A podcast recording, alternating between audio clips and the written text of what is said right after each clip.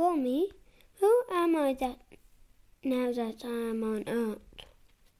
You are my little brother, and your name is Bear. I wanted someone to be my brother or sister. I wished for you, and God said, Here you go.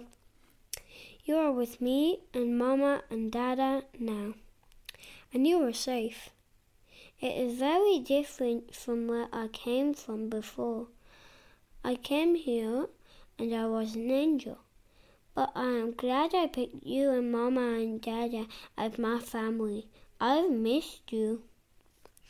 I've missed you too. Oh, the fun we'll have, Bear. I'll tell you everything I've learned in the long five and a half years I have been on here on earth. Oh, how lovely, Wolmy.